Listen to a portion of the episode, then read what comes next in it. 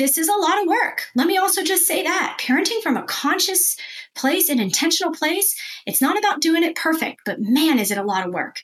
It is not easy. It's way easier to just yell and scream, which I have done too. But, and I'll tell you, it is way easier to yell and scream and threaten and go to your room, get out of my face that is so much easier than really pausing, recognizing why I'm so triggered, why I feel so reactive in this moment, understanding and connecting with what is happening in my child, building a sense of safety and helping him through it, helping them through it. That's a lot more work. Welcome to Raising Greatness, where we ask the questions every parent wants to know. I'm Ryan Adams, and in today's episode, we have Bryana Kappadakunnel, owner of The Conscious Mommy.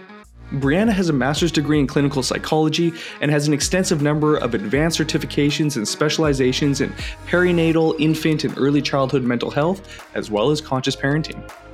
Join us as we learn how to combat the pressure of trying to be a perfect parent, the difference between hovering and observing, understanding healthy versus unhealthy attachment, how to help our children face their fears, whether the Ferber method is still relevant, and so much more.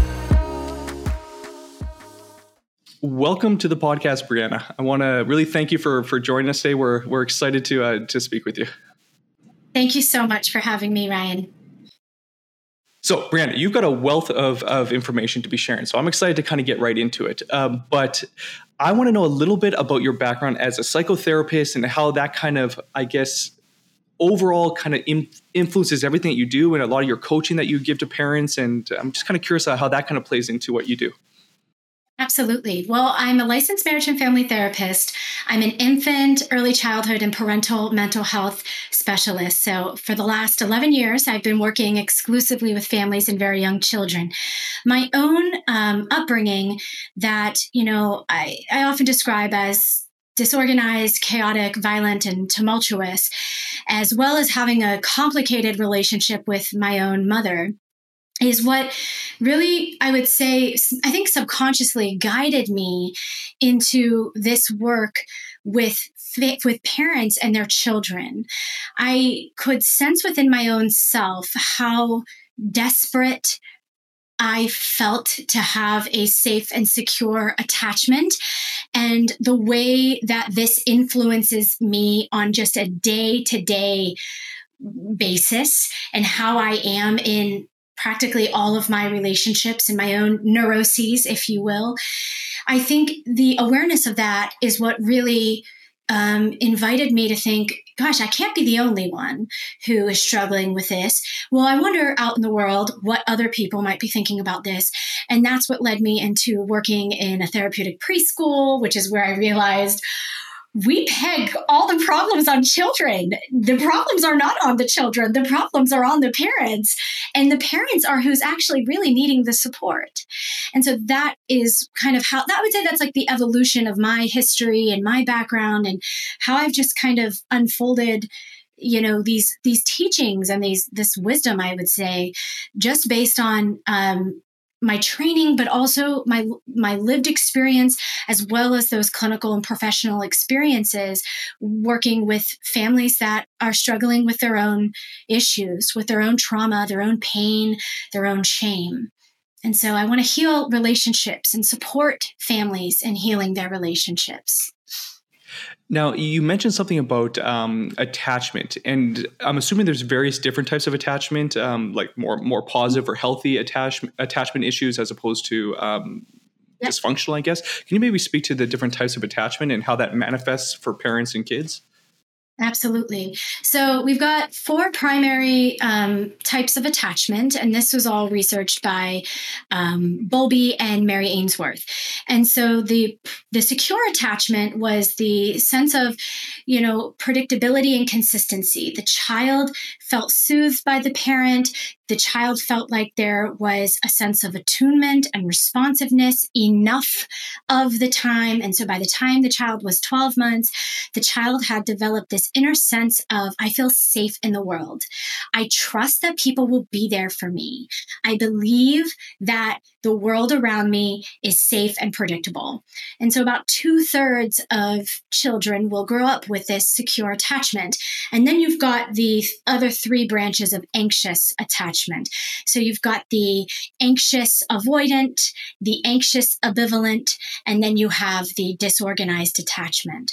Um, in terms of the anxious avoidant, it, these children tended to have parents who dismissed them, rejected them, denied them. And so these children, while they appeared as if they didn't care so much that their parents weren't around, these children's bodies, their nervous systems were actually firing like crazy um, you know sending off a ton of stress response in their body. They just had to learn to really stifle it and keep it in. And and these are the the parents who you hear i don't need other people.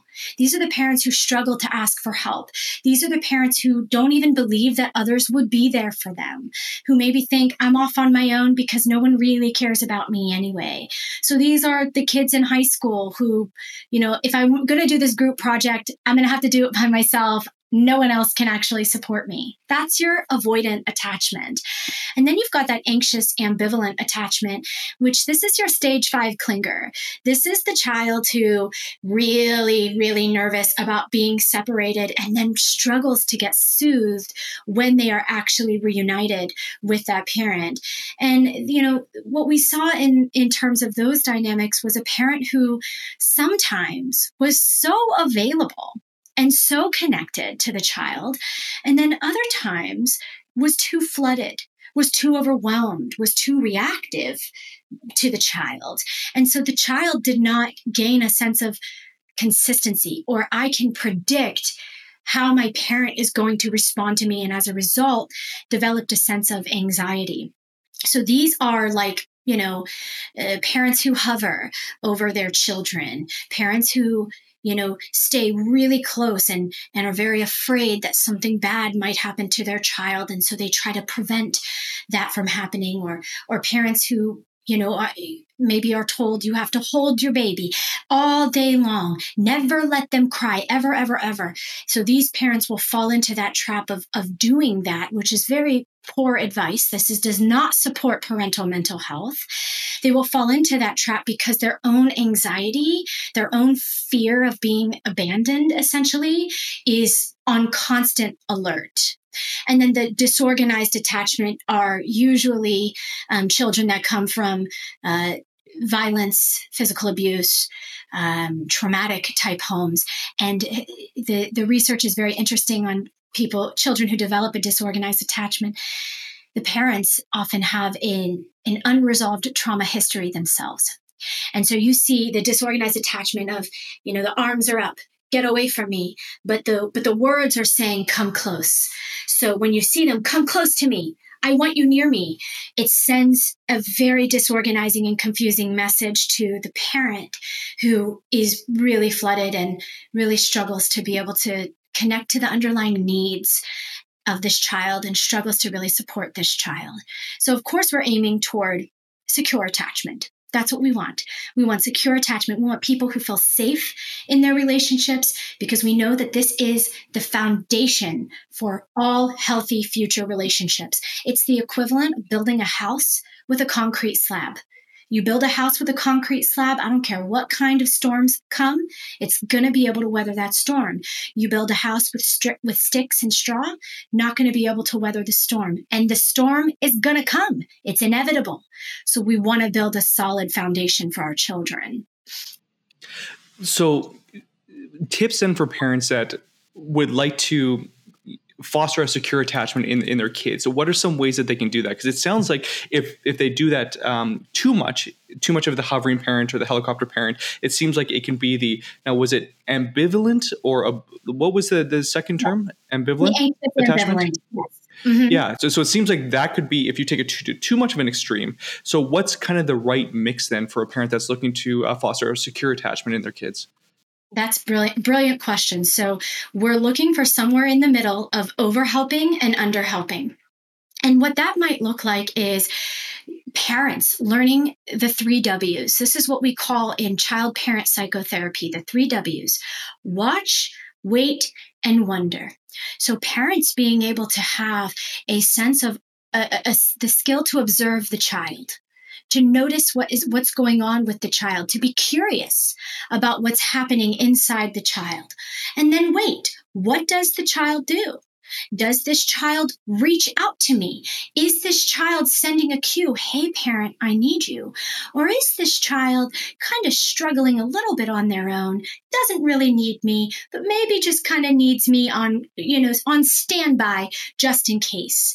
And then the beautiful wondering, I wonder what might be going on for my child on the inside, as well as I wonder what might be going on for me on the inside as well. And this is where I think I would re- I want to amplify the conversation is in parental reflective capacity. So what does the research show leads most consistently to a healthy secure attachment? And the answer to that question is the parent's ability to reflect on their past and understand how it influences them in the moment with their child. How does what happened to me in my past, I have to be aware of that. I have to know how does it affect me on a day-to-day basis? And if your answer is it doesn't affect me on a day-to-day basis, then we have more work to do. We have to be aware you of need to dig what, deeper. Yes, we got to dig deeper. Our children are relying on us to dig deeper so that they don't have to do it for us. That's the whole concept of breaking cycles. It um, it seems to be a interesting consequence of, of being pregnant and, and, having a child. So, so I've got my my little baby boy that's three months old now, and the entire process of bringing a child into this world almost forced me i don't know if it was i was always a relatively philosophical and introspective type person but you really start looking at your childhood and you start looking at these um, limiting beliefs that you inherited these patterns uh, the programming that you have as a kid that you've been carrying around with you into adulthood. And you start realizing that you are at a pivot point in a very very tight window to either not pass it on or to pass on the things that you actually do want to pass on to your kids. Um, is this is this just do you think part of being a parent is this instinctual or is this maybe only half the parents actually consciously go through it um, like I guess my question is is that the level of consciousness in the parent must have a direct correlation to the level of consciousness in a child and their upbringing. Is that a fair yeah. statement? I think that's a pretty fair statement. And I also think that consciousness is something that waxes and wanes. And I also think it's something that evolves. And there is no doubt that the evolution of one's consciousness being triggered by being thrust into parenthood is an is a very big very very big uh, metamorphosis for yeah. for, all, for all human beings how can you not think about your own childhood when you are face to face with your child. And so I often will ask parents, like, when a parent is, you know, you have a young baby, so we'll use a young baby as an example. When a parent is flooded by a young baby's crying, meaning the parent feels very strong and very reactive, I just have to get this baby to stop crying. This crying is not okay. And now that fixer energy comes in. This is a parent who is trapped somewhere in their own unconscious mind. Because when you're when you're really just with the baby, crying is okay. Crying is a part of being being a baby and it's part of how babies communicate. But in your lifetime, in your upbringing, was crying not okay? How did the adults in your life react to you when you were crying? Did they shame you? Did they scorn you? Did they isolate you? Did they humiliate you? Did they hit you? Did they harm you? Did they nurture you? Did they protect you? What did they do when you were crying? Because that is going to certainly be the pathway that we take, that initial, that instinct reaction that we have toward our own children. So when we have a past where something as simple as our own tears were denied, that's an opportunity for us to heal just through the way that we parent this child. So, is it fair to say that the Ferber method has been completely disproven? Like, is that just like an antiquated, um, just it's been completely debunked, or is there still a place for that? Um, I guess the watching part of, of, the three W's, I guess, would be a little part of it. But um, mm-hmm. for those parents that are a little bit confused with, I mean, I think it's a little bit more of an older generation that was all about the Ferber method. But maybe just speak to that. And, and is that still relevant, or or has that evolved, or is it completely debunked? So I wouldn't necessarily say that it's debunked, um, but what I would say is we're even evolving in our understanding of infant sleep and starting to appreciate biological infant sleep. Babies are not great sleepers. Baby babies require closeness and regular contact with parents on a 24 7 basis, especially in the first six to 12 months. The Ferber method and the cry it out method, these sleep training techniques were really birthed out of necessity. These techniques are reflective of a society that does not take care of new parents. That is why these things have to exist because new parents are not being given the support that they need the physical hands on support, the financial support. Babies are expensive, as well as just the time to recoup, the time to heal from the birthing process, the time to even just overcome the multiple days and, and weeks and months of sleep deprivation. So I, I don't, I'm not like a, I'm not a hater of, of sleep training. I do think that there is a conscious uh, way of doing that. I do not believe that babies under the age of five or six months should be left to just scream and cry for however long on their own. I do not believe that that is healthy or safe or good for a child's nervous system. And I think, you know, as children get a little bit, you know, as they approach that six month mark, you know, if we're putting a baby down, drowsy but awake, and they're starting to kind of wake up a little bit because let's be honest, that's what babies do. When you put them down, they, wake up a little and they start to cry. Then you do your watch, wait, and wonder. Are, are all the basic needs of my child met? And I'm going to listen into these cries. Is there a code red cry? Baby isn't ready. I'm going to go in. I'm going to help. Is baby a little fussy? Let me give baby a couple minutes. This is that nice balance between over helping and under helping. Let me give baby a couple of minutes to figure it out on their own while I patiently listen. And then if my baby needs support, I'm going to go in and I'm going to support them and I'm going to support them in a way that soothes them, that regulates them. I don't have to do it the way that the sleep trainers say. I can pick up my baby. I can touch my baby. I can rock my baby baby. I can feed my baby again. I can do all of those things and it's perfectly appropriate. And eventually, I can promise you, I've got two kids my, myself. Eventually, they figure it out. And it is just a season that passes. And it's, you know, it, it is what it is. But we get so hung up on like ideologies around these things that I actually think does more harm to parents. We can be more supportive of parents by giving them the tools and the knowledge. Like, it's okay if your baby cries for a little bit. What happens when you have two? And you put the baby down and you got to go get the toddler. The baby might be crying while you're with the toddler. This is life. And parents need to be given permission to, like, to live and to be okay with that without guilt. You know what I'm saying? Very much so. Um, on the on the vein of uh, sleeping and um, trying to figure out an effective way, it, there seems to be different schools of thought when it comes to co-sleeping. Um, North America seems to be very much so against co-sleeping. I think it's more for safety type reasons, whereas in mm-hmm. Europe, it's very much so co-sleeping is a big part of the way they raise kids. Now, I'm assuming the answer is somewhere in between, but but what's your thought when it comes to co-sleeping, and for and if so, how long is healthy, and maybe you can just speak to co-sleeping a little bit. Here's my thought on it, and I'm not a medical doctor, so I, I'm, I'm aware of what the AAP states. The AAP, the American Academy of Pediatrics, has specific beliefs on co sleeping, they don't recommend it. Um, my belief is what gets the child and the family the most sleep, and whatever that is, how do we ensure that it is safe for everybody? So if a family finds that co sleeping is the safest. Well, then I'm going to want to make sure that that is a totally safe environment. We don't have down comforters. We don't have big pillows. We don't have sheets. You could use a, you know, DockATot of some sort to kind of create a little space for the baby. If you're going to go real safe about it, you're going to take that mattress out of the frame and that mattress is going to be on the floor. So there's no issues with baby potentially rolling off the bed.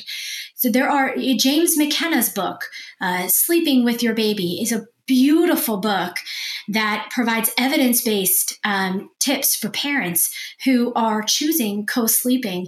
And I would love to see more nuanced conversations you know like don't be drunk in the bed sleeping with your baby don't be high as a kite if you're if you're a smoker you know quit smoking before you sleep in the bed with your baby because smoking in and being a smoker next to a baby is not healthy for their lungs or for their body. So work on yourself. Quit smoking, for example. But I would really urge parents to read James McKenna's book. It's it's a really lovely book. That's great, and we'll share a link of that um, of the book in in the show description. So thank you for that. Um, something I'm finding refreshing about a lot what you're talking about is is that you seem to be putting an equal emphasis on the mental health of the parents and, and supporting the parents as with the children. Um, maybe you could just talk a little bit more about some of the ways that you see parents struggling, um, some of the ways that I mean you touched on society not necessarily uh, fostering and encouraging uh, parents to um, be gentle with themselves. Maybe talk a little bit about when it comes to the parent side of it. Well, what I see in my office every day, parents struggling on just a on a very basic physical level like just not having enough access to resources and physical support. But on that psychological and emotional level a deep anxiety that they're doing something wrong like there's a right way to do this like they're not good enough like they're somehow failing their their child just by the choices that they're making or the you know the pressure to give children all kinds of opportunities I had one mom completely distraught in class one day because her kid hadn't been to the aquarium yet. The kid was six months. I was like, you know, a six month old in the aquarium, what, what are they even really noticing? You know, that's really more for you. It's not really for the child. That's about you feeling like you're doing something for the child. Your child would be perfectly happy laying out on the grass looking at the trees. But it's the pressure. It's the pressure to create savant brilliant genius kids who get in the best preschool that sets them on the track to Harvard and they solve all the problems of the world. This is an extreme amount of pressure that I see parents juggling with every single day. And when I say it, doesn't it sound so impractical? Like, why are we struggling with something like this? And then this kind of, I would say, morphs into the other struggles of well my kid is having tantrums my kid is having meltdowns my kid doesn't listen to me i don't know how to get them to follow directions. And i just see it all as just people are really burnt out. Our generation is like crispy like crispy fried bacon toasted, man. Like we are just, we've been on the capitalist rat race and we are tired.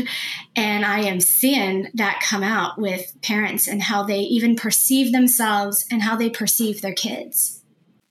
So, for that parent that's on the other side of this conversation who's resonating with what you're saying and, and is feeling that pressure cooker, uh, is there any like actionable tips and tricks that you can give them to help either give themselves permission to find that presence, to um, alleviate some of that pressure?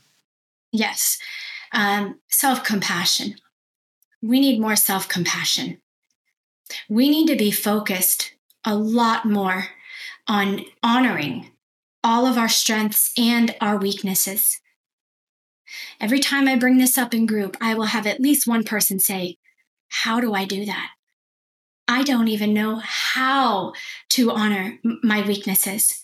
We've been so conditioned to see our the things that we don't do great as if they are pitfalls instead of an opportunity to perhaps give ourselves some grace, love ourselves through it, and then connect in our community with somebody who does do that thing quite well. We are an interconnected species, human beings. We require each other. And the research shows that an elderly individual who is in a nursing home. If this person maintains meaningful connection with people who they love and feel supported, that person will live longer and their decline will be less steep compared to that elderly person who does not have meaningful connections and is in isolation. They decline a lot quicker and they don't have a good end of life. This is, I feel like this is a good metaphor to the nuclear disconnected way that we're all just kind of being thrust into. It's, it really goes against our humanity. And I think when we're talking about parents, this is such a vital revelation because we are raising the next generation. We have the opportunity to teach these children how to stay connected and engaged. So that starts with us finding how to be connected and engaged to our communities in a meaningful way. That starts with us being connected and engaged with ourselves in a graceful way instead of a guiltful way so that we can teach these beautiful children here how to be filled with grace, how to be filled with self compassion, how to be filled with empathy and connection and a deep desire to want to go out into the world and really make it a better place for everybody. Be- beautifully said, um, poetic, and uh, you know, definitely resonates. Um, for those parents that uh, you know every parent wants the best for their children and and oftentimes they they're going to push their children into a certain direction and they're going to really want that overachiever and like you said the fast track to harvard and the best preschools etc mm-hmm. you, you talk a lot about deeply accepting ourselves and our children how, how do how do we balance the desire to maybe push our children into a direction that we wish that we were pushed in with also honoring who they actually are um, and and not you know projecting too much of our own faults and trying to live vicariously through them. Like it, there's a fine balance there that i'm sure must be struck and, and i'm kind of curious to see what what your thoughts are. Uh, i love this question so much because it just resonates so deeply that feeling of like having to live vicariously through our children and have letting our children be all the things that we either never could be or were told that we weren't worthy of being. And so we want to put that onto the child and say, do it, kid. You have the chance. And we think that we're being cheerleaders. You're right. That benevolent intent is there. Our positive intentions are there. But what if instead of asking our child to live out our, our unrealized dreams. We actually ask the child, what motivates you? What drives you? How can I support you? How can I encourage you? You know, you see a child who, let's say, is struggling with riding a bike. Now we want to we want this child to learn how to ride a bike.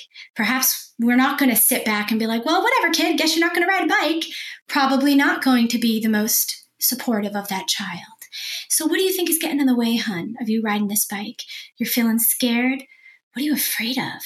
You're afraid of falling? Falling hurts. What do you think might happen if you fall? So now I'm teaching my child how to take perspective. This is a beautiful way to build motivation is to be able to take perspective and to understand things from multiple angles. Well, I might fall, I might hurt my elbows, I might hurt my knees. Yeah. And then what do you think will happen? Well, I'll get back up. That's right. And then what do you think might happen? Well, I think I could try again. Well, so you are telling me that you could get on this bike and you might fall and you might get hurt and then you might get back up and then you might try again. That is what you're telling me could happen? And the child says, Yeah. Wow, that sounds really important. I wonder if you might be open to trying that. Now I've taught my child how to think through the fear and encourage them without pushing my agenda. You need to ride a bike. We're a bike riding family. What are you going to do? You're going to stay here at home when we go on our bike rides? Right? That's me pushing my agenda as opposed to meeting my kid where they're at, encouraging them, helping them think through their fears, teaching them that, that yes, we can get back up and we can try again. The same thing is true with going to, going to college. Maybe you're a Harvard alum and you want your kid to go to, to go to Harvard, but maybe your kid is intimidated by that. Maybe your kid didn't get great, good, didn't get good grades. Maybe they would prefer to go to a state school how, how can we live with that? Because that's our problem. That's not the child's problem. That's our problem. I want you to live to your full potential, child. And you get to determine what that full potential is.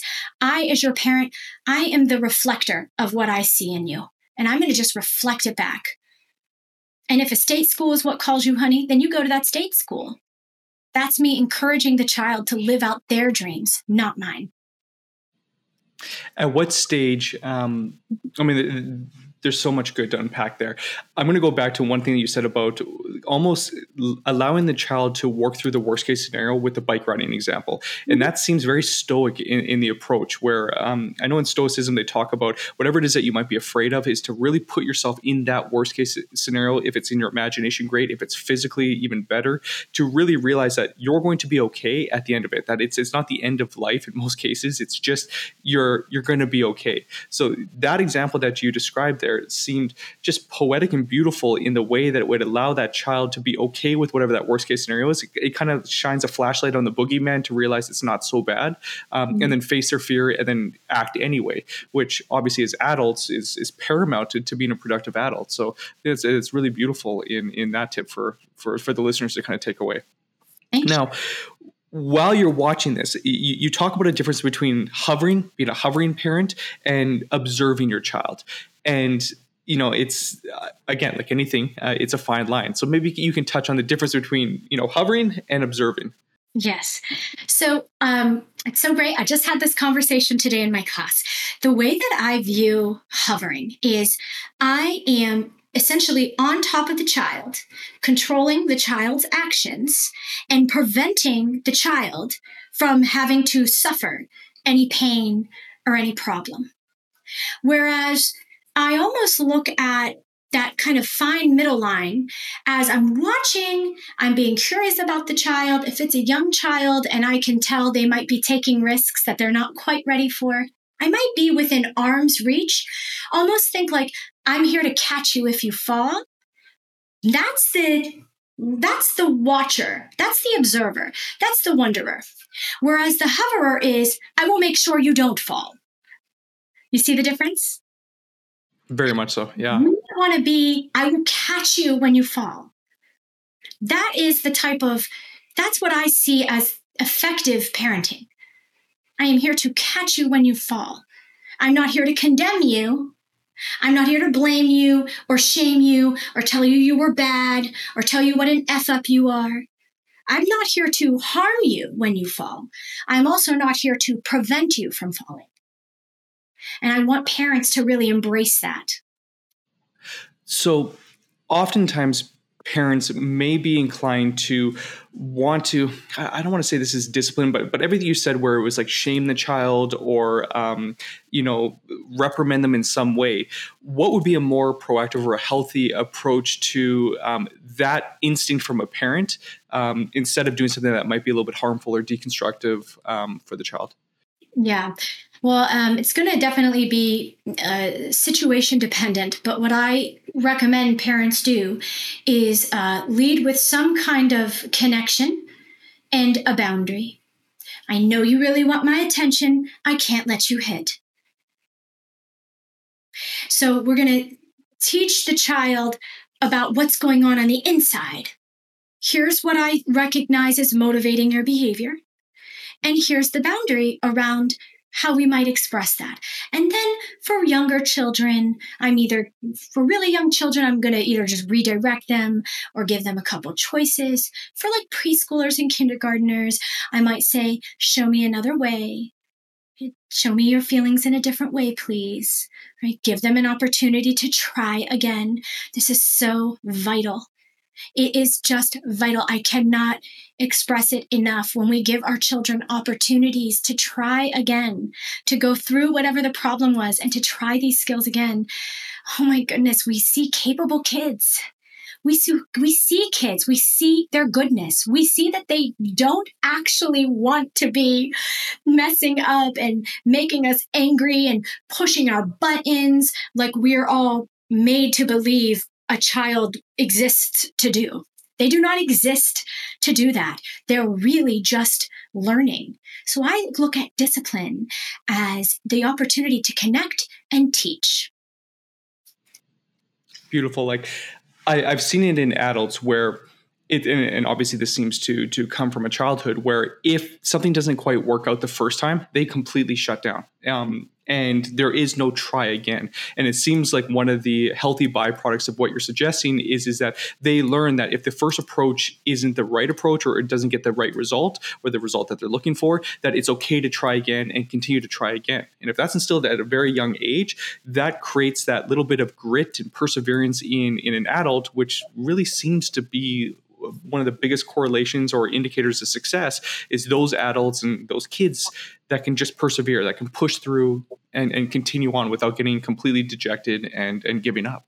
Right. Yes. It's just you know you hit the nail on the head i can even think of my own my own life you know never having really that that sense of safety to keep trying. So unless I'm really, really, really good at something right away, I don't usually make myself vulnerable and keep trying. I've had to learn that skill as as an adult because that skill was not nurtured for me in childhood. And honestly, I would say I still have wounds around that. As a parent, now let's turn this into a lesson. As a parent, I'm going to have to be really, really mindful of that because that might make me project something onto my child that doesn't actually suit my child. Maybe my child tries something once and he struggles. My itch might be, oh, it's fine. Don't worry about it. We'll do something different right? But my more mature, more conscious self is going to say, What went wrong with that? What do you think was so hard about that for you? Gosh, is there anything, if you could do it again, is there anything that you think you might do differently? These are conversations I have with my four year old. I'm not having, I'm not waiting until eight, nine, 10 to have these conversations. I have these discussions with my, with my preschooler and he gives me eloquent responses. Truly, he's very articulate. And I think it's honestly, I, I, kind of pat myself on the back a little bit sometimes because this is a lot of work. Let me also just say that parenting from a conscious place, an intentional place, it's not about doing it perfect, but man, is it a lot of work. It is not easy. It's way easier to just yell and scream, which I have done too. But, and I'll tell you, it is way easier to yell and scream and threaten and go to your room, get out of my face that is so much easier than really pausing, recognizing why I'm so triggered, why I feel so reactive in this moment, understanding and connecting with what is happening in my child, building a sense of safety and helping him through it, helping them through it. That's a lot more work. I can hear a lot of parents on the other side of this being like, that is wonderful. And, and, I feel like I can do that quite a bit. But there are times when I'm stressed, I'm tired, um, my attention is being pulled in a hundred different directions. Do you have any tips on kind of bringing yourself back to that mindful, that present place where you can actually be intentional and conscious about being a parent when you when you lose yourself a little bit or when you become a little bit unconscious? Oh, absolutely. Well, first of all, this is where that self compassion and that grace comes in. We Forgive have, yourself. you got to be kind. You're going to do it. It's normal. It's part of the process. No one is expected to be a Disney princess with their children. So cut that fantasy. That is not who you are. That's not who you're ever going to be. But what if I, in the moment, become aware, oh my God, I do not like the way I am behaving? Mommy needs a timeout. Daddy needs a minute. Call it out. Tell that to your baby. Tell that to your young child. They will learn. They will actually learn how to give themselves a little bit of a timeout or a little break of some sort. I'm going to feel my feet on the floor. I'm going to feel my breath in my body. I'm going to relax my shoulders. Maybe I'm going to get a drink of water. Maybe I'm going to go take a walk around the block if it's possible if I have to, I might go scream in a pillow. I'm a, I'm very keen to dance parties. Maybe I'll just put on some good Lizzo. Lizzo always lifts my spirits. Lizzo's amazing. So maybe I'll put on some good music to move my body, get myself back into my body. And then guess what I do? I try again. And I tell my kid that I didn't like the way I was behaving. I want to try it again. Here's what I need from you and i go right i go right into connecting and teaching and guiding for the child it's wonderful um, beautifully said you, you talked about guiding and there seems to be a difference um, in, in, your terminology and, and, what you talk about between shaming uh, your, your kids and guiding your kids. Can you talk a little bit about what that difference might be? Yeah. Well, shaming is going to be, um, you know, reacting to the child in a way that promotes a sense of inner badness, which makes the child feel afraid in a way and forces them to diminish parts of themselves or abandon parts of themselves in order to be pleasing to you, in order to be more palatable to you. So it's really shame is is very effective in shutting down people and shutting children down and forcing them to comply in a way. Uh, where I look at guiding as an opportunity to really be diplomatic about it and to collaborate with a child. So I don't believe in the hierarchical systems and the hierarchical structures of um, families the way that we've been told. So I don't believe like parents are on the top and children are these inferior beings beneath the parents who need to listen to everything. Like you are my my tiny god parents, and I'm going to listen to every single thing that you say. I don't um, I don't agree with that um, because I don't believe that really honors the whole soul and the whole being and the whole essence of the child. Children have just as much to teach us as we have to teach them. So I look at the relationships as more horizontal. And we are a team and we're all working together. And every single person on the team has their role. Now, is my child going to be the primary decision maker? Probably not. I'm probably going to be the primary decision maker because I have a fully developed brain. I have the capacity to think things through and I can make full decisions. Is my child's thoughts, feelings, and opinions of equal value to my own? Yeah, they are. I will pause and I will listen. Here's the plan. We're going to go out today. We have the option to go to the park or to the aquarium. What would you like to do? Child A. Child B. Which would you like to do? If you have more children, ask every child. Okay, I've heard everybody's opinion and here's what I think is the plan. We're going to do the aquarium and then we're going to take a break and then we're going to go to Nana's house and then maybe tomorrow we'll hit up the park. Now I've taken into account everybody's opinions, everybody's feelings, everybody's needs, but I've had to kind of exercise my role as decision maker.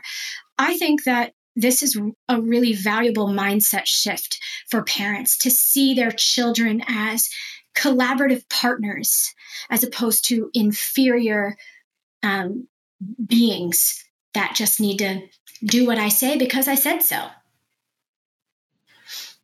That makes a lot of sense. It's what about a situation where the child maybe isn't being the best partner, isn't isn't being the best um, mm-hmm. little little human being that, that's on an equal level? Um, maybe they're acting out, maybe they're, they're, throwing a tantrum, or maybe they're being disrespectful or, or talking back. Uh, what would you suggest is a good way to handle that for a parent? Excellent. So if a child is, you know, not wanting to wanting to work together, there's a reason for it. So, as the parent, your job is to not make the child comply. That's only going to set you up for further power struggle.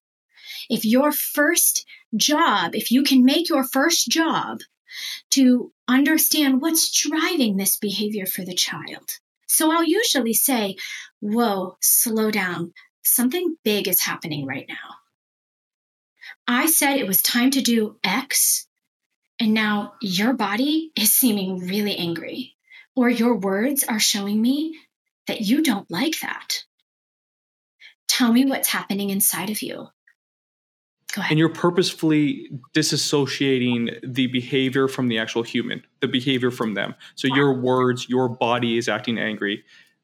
Mm-hmm. Oh yeah, that's a, that's an intentional um, shift that I like to teach parents because the moment you make it about the child, children are very black and white. So the moment that you make it about the child, they embody it as, well, I am bad. I am an angry kid. I'm I'm an acting out kid that my parent doesn't want anything to do with me. So they'll start to kind of make these conclusions am I good or am I bad? Whereas if we can start talking to children about their behaviors and that there's something underneath it, that's really driving it. It's no longer about are you good or are you bad? Because of course we're all good.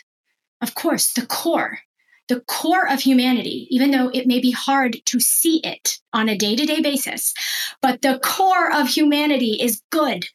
We are driven to be good. We want good. We want the greater good. And we want to be really, really conscious to not accidentally erase that or make that complicated for the child in these early years where they are really wrestling with that question Am I good or am I bad? And talking about words and bodies and kind of distancing is a great tip to do that. Yeah, I, I don't think any parent, at least consciously, wants to give their kid a complex, but it seems like it's pretty easy to do so if you're if you're not conscious and, and aware of what you're doing. Yeah. So as a parent, it seems like we all have a collective desire to to raise great kids, to raise great adults, great human beings. What does that mean to you to to have a great kid, and and and how would you go about preparing them for the real world, if that's even necessary? Um, what are your thoughts on on on what that looks like to have a great kid and and to be a great parent? I love this question so much; makes me teary eyed what I consider to be a great parent is someone who is really aware of who they are and why they are and does and, and makes their best effort not a perfect effort their best effort to get out of their child's way our kids are going to inevitably you know come into adulthood with some kind of baggage and my hope is that that baggage is not yours And my idea, my my my idea of a great child is one who is socially conscious, one who has a sense of social and emotional intelligence. So, not somebody who is so stuck in their own selves, their own entitled sense of, you know, their own greed, their own, you know, neuroses, but one who does uh, does care for themselves while also looking outward and asking, how can I care more for the world around me? And that, I mean that in every sense of the word, not just the people, but also this world around us. And I really see a great child as somebody who has that deep sense of, of care. Now, what I think, what I, what I, what I like to talk also to parents about is for us to not be afraid of being ordinary. That there is greatness in being ordinary. You don't have to be the best of the best and the most special and the most unique. You can be perfectly ordinary and still be great because you're aware of yourself, you're conscious of the thoughts, feelings, and needs of others. You make yourself available to be a an active part of your community. Let's not be afraid of, of being ordinary. Ordinary is great too. I suppose it, it almost begs a question of, of, what the point of life actually is, and and if one believes that you know the point of life is to you know learn the lessons and to become the best version of yourself and and, and to become as aware and conscious as possible, then it really does seem like every situation provides that ability to you know find that greatness in yourself and and to find that ability to grow yourself as a human being um, in in any situation.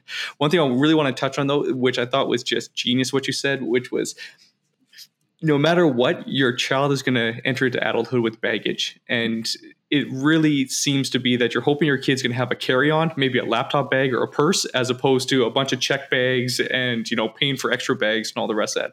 And it kind of it's nice to know that no matter what, no kid's going to be perfect, no parent's perfect, but you're really just trying to reduce. You know, you want that kid to kind of breeze through the airport with just a check bag or with a carry-on instead of a check bag. And I think that's kind right. of funny.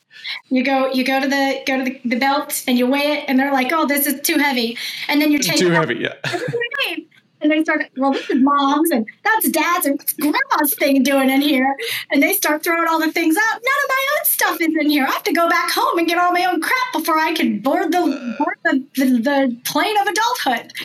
Um, Too yeah. fun. The plane of adulthood. There, there you go. That's that's a book title right there. I love that.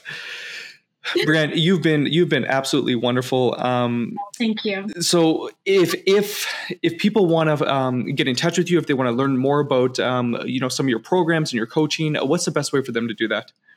So, um, to learn more about my my workshops and my classes, please go to learning.consciousmommy.com. Um, if you want some free resources and some extra support, you can sign up for my newsletter. You could also follow me on Instagram and TikTok, and both of those are at Conscious Mommy. And uh, just for general information, consciousmommy.com is how you find me. And I really look forward to connecting to the folks in your audience. And I've really enjoyed this conversation with you too, Ryan. So thank you very much for having me. Brian, it's been an absolute pleasure. You you sharing so much uh, wisdom, and uh, yeah, I, I, think the if a listener didn't get at least. Uh, 10 to 20 actionable like tips out of this i, I think they need to re-listen to it because it, it, was absolutely wonderful so thanks so much for for coming on and uh, we hope to talk to you again thank you so much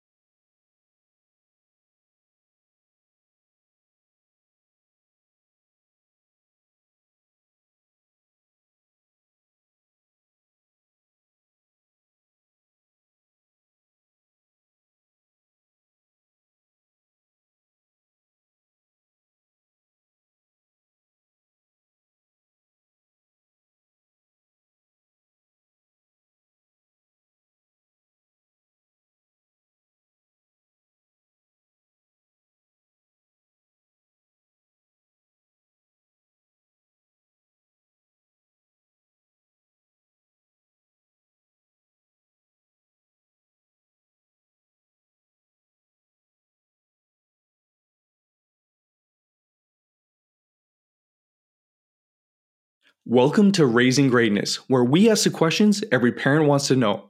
I'm Ryan Adams, and in today's episode, we have Bryana Kappadakunnel, owner of The Conscious Mommy.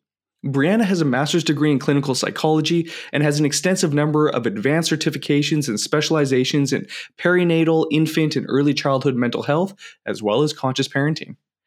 Join us as we learn how to combat the pressure of trying to be a perfect parent the difference between hovering and observing, understanding healthy versus unhealthy attachment, how to help our children face their fears, whether the Ferber method is still relevant, and so much more.